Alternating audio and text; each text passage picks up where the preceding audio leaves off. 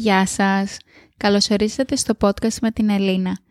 Σήμερα θέλω να μιλήσουμε για limiting beliefs, ε, περιορισμένες πεπιθήσεις.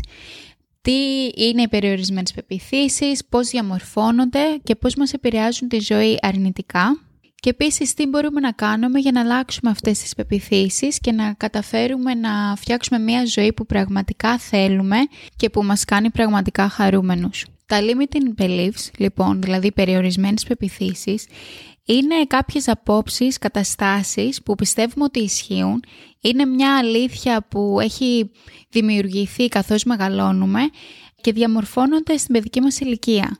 Διαμορφώνονται από τους γονείς, παππούδες, όλα τα άτομα που μας μεγαλώνουν, από το σχολείο, από την κοινωνία και γενικά από ό,τι μας περιβάλλει. Τα limiting beliefs παίζουν πολύ σημαντικό ρόλο στη ζωή μας. Ο λόγος γι' αυτό είναι ότι διαμορφώνουν τη ζωή μας. Γίνονται η νοοτροπία μας, γίνεται η συνήθειά μας, γίνεται η αλήθεια μας, γίνεται η ζωή μας και μας σταματάνε ουσιαστικά από το να μπορέσουμε να φανταστούμε ή να δημιουργήσουμε μια ζωή που πραγματικά μέσα μας ξέρουμε ότι μας αξίζει και ξέρουμε ότι εμείς θέλουμε για τον εαυτό μας. Κάποια παραδείγματα για limiting beliefs είναι ότι εγώ ποτέ δεν θα καταφέρω να πάω στο πανεπιστήμιο γιατί δεν είμαι καλός μαθητής. Εγώ ποτέ δεν θα βρω κάποιον να με αγαπήσει πραγματικά, δεν έχει συμβεί στη ζωή μου στο παρελθόν οπότε σιγά μη συμβεί τώρα. Εγώ δεν θα πάρω ποτέ προαγωγή, ποιος, ποια είμαι εγώ που θα πάρει προαγωγή, ε, υπάρχουν άλλοι που είναι καλύτεροι από μένα. Εγώ δεν θα καταφέρω ποτέ να κάνω το σώμα που ονειρεύομαι γιατί ξέρω ότι πάντα τα παρατάω και δεν μπορώ ούτε καν να με φανταστώ να έχω το σώμα που ονειρεύομαι να έχω. Η ζωή είναι άδικη μαζί μου και όλα μου έρχονται στραβά και έτσι θα συνεχίσει να είναι για πάντα. Ποιος θα γυρίσει να κοιτάξει εμένα γιατί δεν έχω αντικειμενική ομορφιά. Και και και μπορώ να συνεχίσω για αρκετή ώρα να λέω πάρα πολλά, να δώσω πάρα πολλά παραδείγματα, αλλά γενικά πιστεύω ότι καταλαβαίνετε τι εννοώ με αυτά. Το περίεργο είναι πως όταν τα λέμε αυτά δυνατά και δεν είναι απλές σκέψεις, μπορούμε να σκεφτούμε λογικά και να πούμε ότι «ΟΚ, ναι, δεν είναι σωστό να σκεφτόμαστε έτσι, δεν σκέφτονται όλοι έτσι». Αλλά αν το ψάξουμε λίγο μέσα μας, όλοι έχουμε βρεθεί σε αυτή τη φάση που δημιουργούμε κάποιες αλήθειες, κάποιες καταστάσεις που τις πιστεύουμε και ουσιαστικά παγιδεύουμε τον εαυτό μας μέσα σε αυτές και δεν αφήνουμε τον εαυτό μας ελεύθερο να, να δημιουργήσει καινούριες καταστάσεις, να βγει έξω από αυτό στο οποίο βρίσκεται τώρα και στο οποίο δεν είναι δεν είμαστε χαρούμενοι, δεν είμαστε ευτυχισμένοι και δεν το συνειδητοποιούμε γιατί δεν το λέμε δυνατά.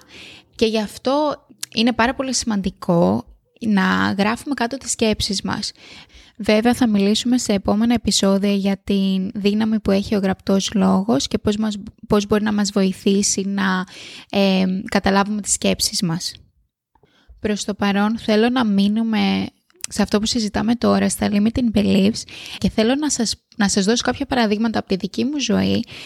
Πώς ήταν όταν είχα κάποια συγκεκριμένα limiting beliefs, τι συνέβη όταν άλλαξα τον τρόπο που σκεφτόμουν για τη ζωή μου, τι συνέβη όταν άλλαξα την ιστορία που ουσιαστικά είχα δημιουργήσει και τα limiting beliefs που είχα και πώς αυτό ουσιαστικά μου άλλαξε τη ζωή μου πάρα πολύ.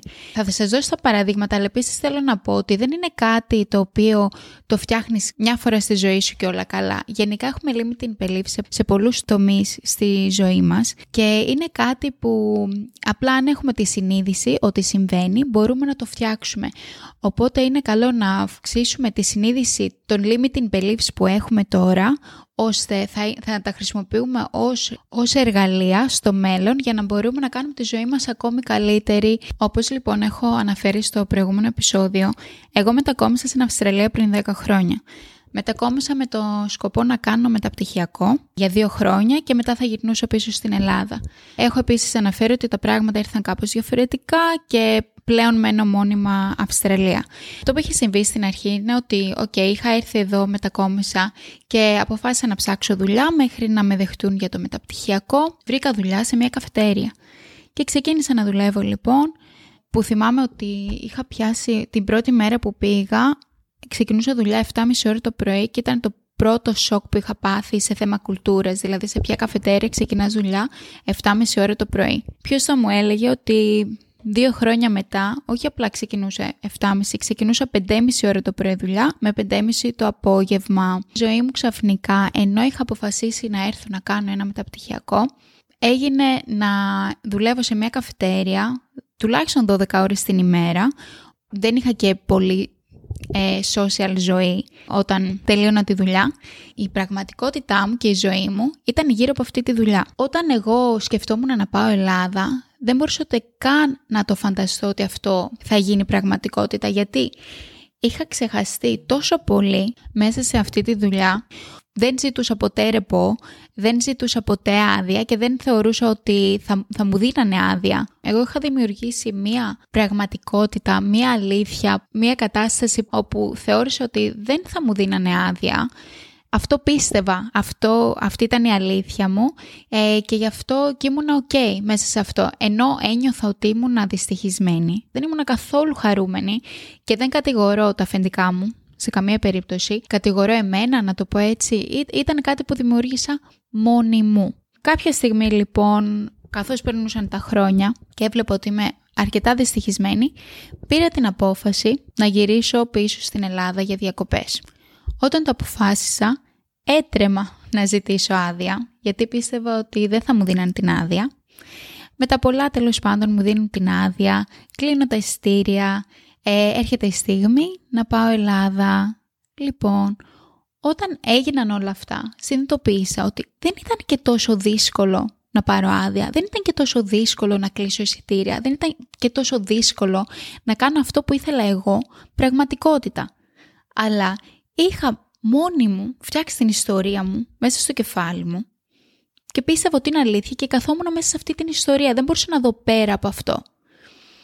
Και επίσης έχω αναφέρει στο προηγούμενο επεισόδιο τι γίνεται όταν το μυαλό μας προσπαθεί να μας προστατέψει. Όταν το μυαλό σου δεν μπορεί να δει παραπέρα, να δει κάτι διαφορετικό, να δει μία άλλη πραγματικότητα και απλά ζεις την πραγματικότητα που έχεις δημιουργήσει μέσα στο μυαλό σου, αυτό που κάνει είναι να θέλει να σε προστατέψει. Δεν το κάνει επίτηδες, αλλά είναι η φύση του ανθρώπου. Όταν δεν ξέρει τι, τι, τι τον περιμένει στο μέλλον, προσπαθεί να τον κρατήσει στην κατάσταση που βρίσκεται τώρα, γιατί ακόμα και αν είναι δυστυχισμένος και το ξέρεις μέσα σου, είναι safe.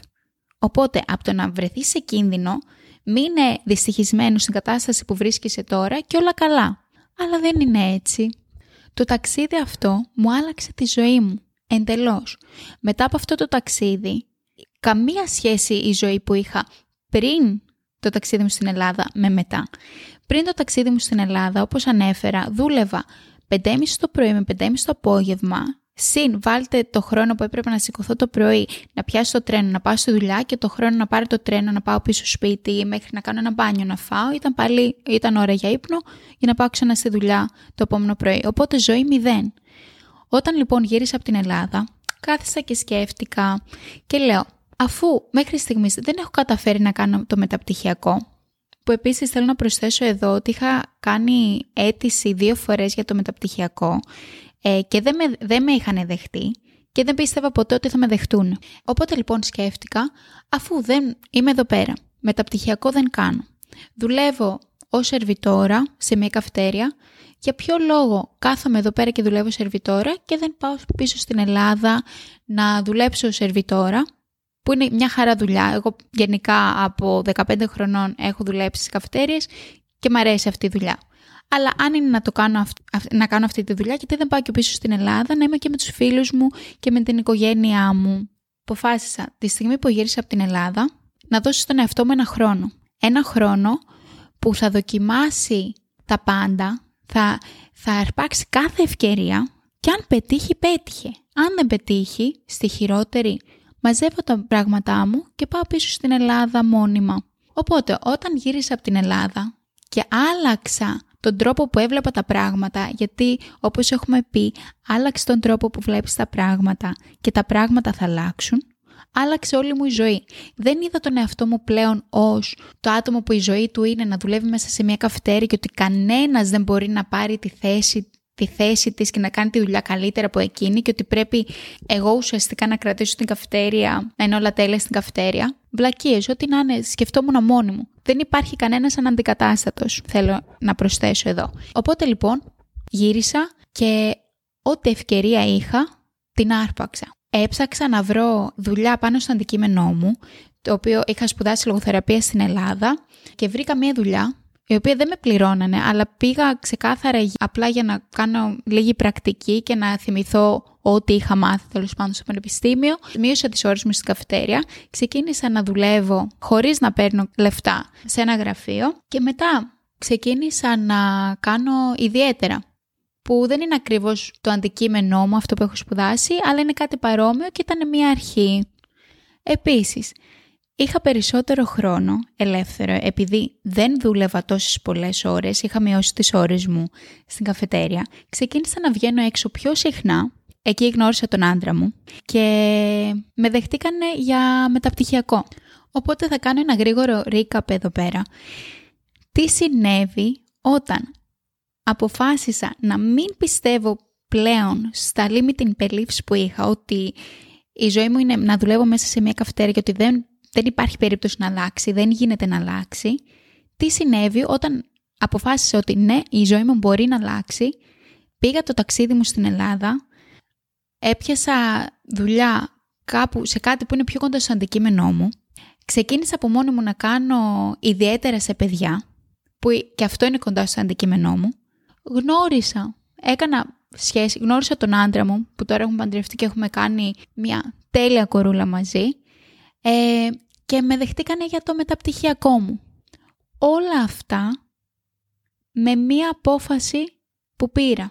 Να αλλάξω τον τρόπο που σκέφτομαι, να μην πιστεύω πλέον στην ιστορία που είχα δημιουργήσει μόνη μου και να ξεκινήσω να ζω τη ζωή μου. Όχι απλά να αναπνέω, να ζω τη ζωή μου. Αυτό λοιπόν είναι ένα προσωπικό ε, παράδειγμα τι συμβαίνει όταν έχεις limiting beliefs και τι συμβαίνει όταν αποφασίζεις να το αλλάξεις. Ένα άλλο λοιπόν προσωπικό παράδειγμα είναι η ιστορία που είχα δημιουργήσει εγώ στο μυαλό μου με τα χρόνια τέλος πάντων ότι ποτέ μία σχέση μου δεν θα κρατήσει για αρκετό καιρό, για πάντα, ότι πάντα όταν θα έχω μία σχέση, το άτομο που θα είμαι μαζί ή θα αποφασίσει να μην είναι μαζί μου για οποιοδήποτε λόγο ή θα γνωρίσει κάποια άλλη και δεν θα θέλει να είναι μαζί μου ή θα είναι μαζί μου αλλά πραγματικά δεν θα είναι ερωτευμένος μαζί μου κτλ. κτλ. Μία ιστορία που είχα δημιουργήσει μόνο μου, μία ιστορία που την πίστευα για χρόνια ε, και μία ιστορία που με έκανε πραγματικά ε, δυστυχισμένη επίσης και δεν μ' άφηνε να κάνω μία σχέση που να μην είναι τοξική. Γιατί όταν σκέφτεσαι έτσι και ο άλλος να μην είναι τοξικός, είσαι εσύ τοξική στη σχέση σου. Οπότε η σχέση αυτή έτσι κι αλλιώς από μόνη σου την κάνεις να μην πάει πολύ μακριά. Όταν λοιπόν αποφάσισα να αλλάξω αυτόν τον τρόπο σκέψης, ότι γουστάρω τον εαυτό μου, γουστάρω να είμαι μόνη μου, με αγαπώ όπως είμαι και ότι δεν χρειάζεται να αποδείξω τίποτα σε κανέναν και εγώ η ίδια σέβομαι τον εαυτό μου και αγαπάω τον εαυτό μου, εκείνη τη στιγμή που το αποφάσισα, ξαφνικά ήρθε στη ζωή μου ο άντρας μου.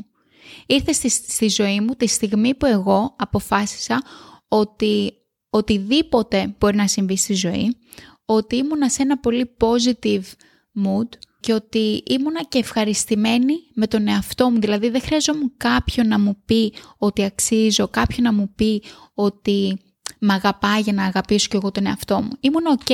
Και όταν ήμουν εγώ ok και είχα βγάλει από το μυαλό μου την ιστορία ότι κανείς δεν θα με θέλει, ότι δεν είμαι αρκετή για κανέναν, ότι κανείς δεν θα με σέβεται, γνώρισα την πιο όμορφη σχέση που είχα κάνει ποτέ στη ζωή μου. Και γι' αυτό εννοείται τον παντρεύτηκα. Είχα πάθει σοκ όταν γνωριστήκαμε με τον τρόπο που μου φερότανε, με τον τρόπο που με σεβότανε, με τον τρόπο που μου μιλούσε, πώς με πρόσεχε και πραγματικά κάποιες φορές ακόμα είμαι σοκαρισμένη, αλλά όχι τόσο πλέον γιατί συνειδητοποίησα ότι από μόνη μου δημιουργούσα αυτές τις καταστάσεις στις προηγούμενες σχέσεις μου. Μόνη μου, εγώ ίδια δεν σεβόμουν τον εαυτό μου. Εγώ ίδια δεν με αγαπούσα αρκετά να πω ότι όταν μια κατάσταση δεν μ' αρέσει, σηκώνομαι και φεύγω. Δεν παρακαλάω, δεν μένω εκεί πέρα και προσπαθώ και το παίζω θύμα ότι τι μου κάνουν και πώς μου φέρονται έτσι. Είναι προσωπικό δικό μου αν θα δεχτώ να είμαι σε μια τέτοια σχέση ή αν θα σηκωθώ και θα φύγω γιατί με αγαπάω αρκετά και ξέρω ότι αυτό δεν μου αξίζει. Οπότε, από τη στιγμή που αλλάζω τρόπο σκέψης, αλλάζει η ζωή μου, αλλάζουν οι σχέσεις μου, αλλάζει, αλλάζουν τα πάντα γύρω μου, τα πάντα όμως. Και είναι τόσο απλό. Αλλάζουν γιατί αλλάζει η ιστορία που δημιουργώ η ίδια για μένα. Η ιστορία που αποφασίζω ότι θέλω να γράψω για τον εαυτό μου. Ότι εγώ αποφασίζω πώς θέλω να είναι η ζωή μου. Αν εγώ δεν είμαι ευχαριστημένη με τη ζωή μου τώρα, δεν σημαίνει ότι θα κάτσω και θα, είμαι, θα πω «ΟΚ, αυτή είναι η ζωή μου μέχρι εκεί, δεν πάει παραπέρα. Έτσι είναι τα πράγματα, η ζωή είναι άδικη». Όχι. Θα αρπάξω κάθε ευκαιρία που κάνω ό,τι χρειάζεται για να αλλάξω τη ζωή μου. Γιατί έχουμε μία ζωή. Και οι περισσότεροι τι κάνουμε; Αναπνέουμε, δεν ζούμε, ξεχνιόμαστε σε αυτή τη ζωή που θεωρούμε δεδομένη. Και τίποτα, τίποτα δεν είναι δεδομένο. Κάθε λεπτό που περνάει δεν είναι δεδομένο. Γι' αυτό λοιπόν αν με ακούς και είσαι δυστυχισμένος με τη ζωή σου και αν όχι δυστυχισμένος, τέλος πάντων όχι τόσο χαρούμενος και χαρούμενη και θες να αλλάξεις κάτι, άλλαξέ το. Πίστεψε στον εαυτό σου και πίστεψε ότι μπορείς να αλλάξεις τη ζωή σου, μπορείς να αλλάξεις την αλήθεια σου, μπορείς να αλλάξεις την κατάστασή σου. Αυτό ότι μεγαλώνουμε και πιστεύουμε ότι τα πράγματα είναι έτσι και ότι όπως μας τα έχουν πει οι γονείς μας, οι παππούδες μας, οι προπαππούδες μας, δάσκαλοι κτλ. Όχι, δεν είναι έτσι. Ο καθένας έχει τη δικιά του αλήθεια και αυτή λειτουργεί για τον καθένα. Αλλά δεν σημαίνει ότι πρέπει να λειτουργήσει για σένα. Η δικιά μου αλήθεια, για παράδειγμα, μπορεί να κάνει εμένα χαρούμενη, αλλά μπορεί εσένα, η δικιά μου αλήθεια, να μην κάνει εσένα χαρούμενο ή χαρούμενη. Η κατάστασή μου να μην, να μην είναι κατάλληλη για σένα. Οπότε κάθεσαι και σκέψου τι είναι αυτό που θες πραγματικά. Είσαι πραγματικά χαρούμενος, χαρούμενη μέσα σου; Και αν όχι, όλα καλά. Άλλαξέ το, τόσο απλό. Είναι, είναι εύκολο, παιδιά. Είναι δεν είναι κάτι τόσο δύσκολο. Θεωρώ ότι μόνοι μας κάνουμε τα πράγματα πιο δύσκολα. Οπότε η συμβουλή που θα δώσω εγώ είναι πιάστε, πιάσε ένα τετράδιο και γράψε κάτω τα limiting beliefs σου, τις περιορισμένες πεπιθήσεις σου. Δηλαδή, τι πιστεύεις για τον εαυτό σου, ότι είναι αρνητικό, ε, μέχρι πού πιστεύεις ότι μπορείς να φτάσεις. Γράψε τι είναι αυτά τέλος πάντων που σε κρατάνε στην πραγματικότητα στην οποία δεν είσαι ευχαριστημένος, ευχαριστημένη και μόλις τα γράψεις αυτά, μετά πιάσε το κάθε ένα από αυτά που έχεις γράψει και άλλαξε την ιστορία. Δηλαδή, για παράδειγμα, αν πεις ότι εγώ δεν μπορώ να πάω στο πανεπιστήμιο γιατί ποτέ δεν ήμουν καλός μαθητής και κανένας από, το, από την οικογένειά μου δεν κατάφερε να πάει στο πανεπιστήμιο κάθεσαι και γράψεις την καινούργια ιστορία ότι ναι, μπορεί να μην το κάνει κανένα από την οικογένειά μου, αλλά εγώ μπορώ να είμαι ο πρώτος που θα το κάνει. Μπορώ να καταφέρω οτιδήποτε έχω ως στόχο. Όλα είναι πιθανά. Όλα είναι πιθανά. Μπορεί το limiting belief σου να είναι ότι εγώ δεν θα βρω ποτέ μια σχέση που να με σέβεται. Άλλαξέ το πίστεψέ το ότι ναι, εγώ θα βρω μια σχέση που θα με σέβεται, θα με αγαπάει, γιατί το αξίζω, γιατί εγώ η ίδια αγαπάω τον εαυτό μου, εγώ η ίδια σέβομαι τον εαυτό μου και πιστεύω ότι τα καλύτερα θα έρθουν, γιατί το αξίζω. Και αυτό πρέπει να κάνετε. Οπότε γράψτε τι είναι αυτό που σας σταματάει, το limiting belief, ποιο είναι αυτό και μετά αλλάξτε την ιστορία του και θα δείτε πραγματικά ότι θα αλλάξει η ζωή σας, θα αλλάξει ο τρόπος σκέψης, θα αλλάξει η κατάσταση στην οποία ζείτε τώρα. Δεν χρειάζεται να, να αγοράσετε κάποιο τέλειο τετράδιο, ένα απλό τετράδιο και ένα στυλό. Δεν κοστίζουν πάρα πολλά και γράψτε κάτω πέντε πράγματα. Ακόμα και σε μια χαρτοπετσέτα αν χρειάζεται γράψτε το. Αλλά γράψτε το να βγει από το μυαλό σας, να το δείτε γραπτό και να καταλάβετε τι συμβαίνει μέσα στο μυαλό, ώστε να κάνετε τις κατάλληλες ε, πράξεις, κινήσεις για να αλλάξετε αυτόν τον τρόπο σκέψης. Αυτά λοιπόν για σήμερα. Ελπίζω να σας άρεσε το επεισόδιο και πραγματικά πιστέψτε στον εαυτό σας γιατί όλοι μας αξίζουμε μια όμορφη ζωή, όλοι μας αξίζουμε να, να πάρουμε αυτή την ευκαιρία που μας έχει δοθεί και να κάνουμε οτιδήποτε είναι αυτό που μας ευχαριστεί.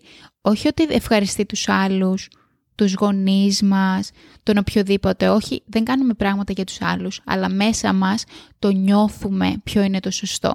Τα λέμε λοιπόν στο επόμενο επεισόδιο. Γεια σας.